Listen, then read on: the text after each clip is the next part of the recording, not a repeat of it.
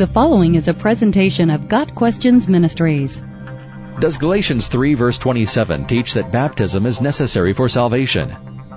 Groups that believe in baptismal regeneration often turn to Galatians 3 verse 27 as one of their proof texts for the view that baptism is necessary for salvation.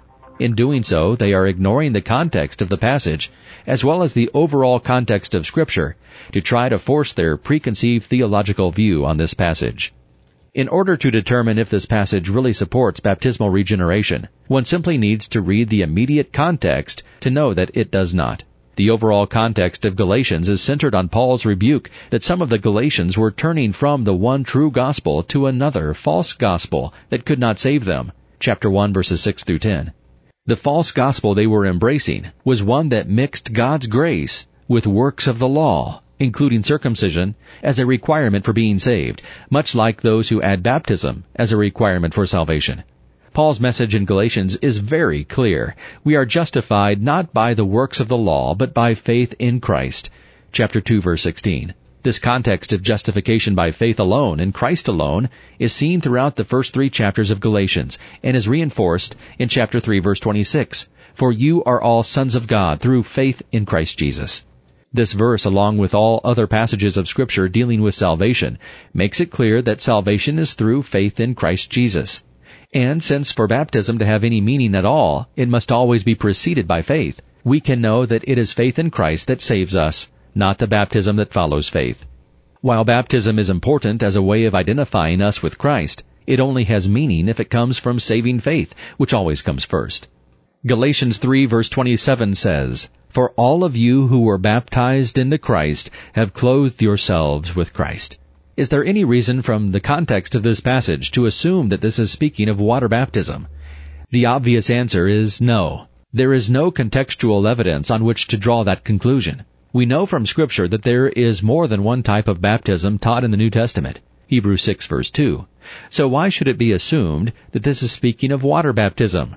The question we need to answer from scripture is, how do we get baptized into Christ? Or another way of asking it is, what makes a person a Christian? Or maybe, what is the single most important difference between a Christian and a non-Christian? The answer to these questions is found in Romans 8 verse 9.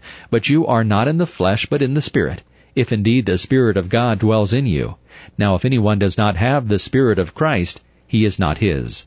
Scripture is clear that the determining factor for whether or not one is a Christian is the indwelling presence of the Holy Spirit. With that truth in mind, let's look at another passage that speaks of being baptized into Christ. For as the body is one and has many members, but all the members of that one body, being many, are one body, so also is Christ. For by one Spirit we were all baptized into one body, whether Jews or Greeks, whether slaves or free, and have all been made to drink into one spirit. 1 Corinthians 12 verses 12 and 13. What is it that makes one a Christian? It is being indwelt by the Holy Spirit. What baptism is it that puts one into Christ, or makes us a part of Christ's body? It is the baptism by one Spirit. Clearly, the baptism that 1 Corinthians 12 verses 12 and 13 and Galatians 3 verse 27 are speaking of is not water baptism at all.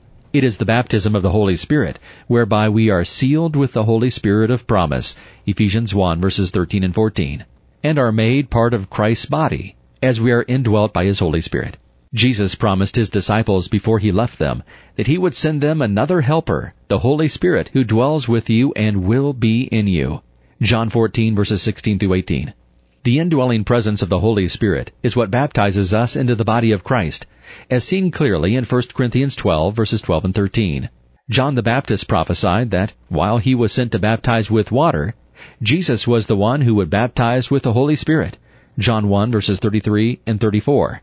It is that baptism, the point that we receive the indwelling of the Holy Spirit, that baptizes us into the body of Christ. Galatians 3:27 is not referring to water baptism at all. Water baptism is symbolic of what is accomplished when we are baptized into one body by one Spirit. The baptism of the Holy Spirit is what matters. When we receive the indwelling presence of the Holy Spirit as promised by Christ is when we become part of the body of Christ or are baptized into Christ.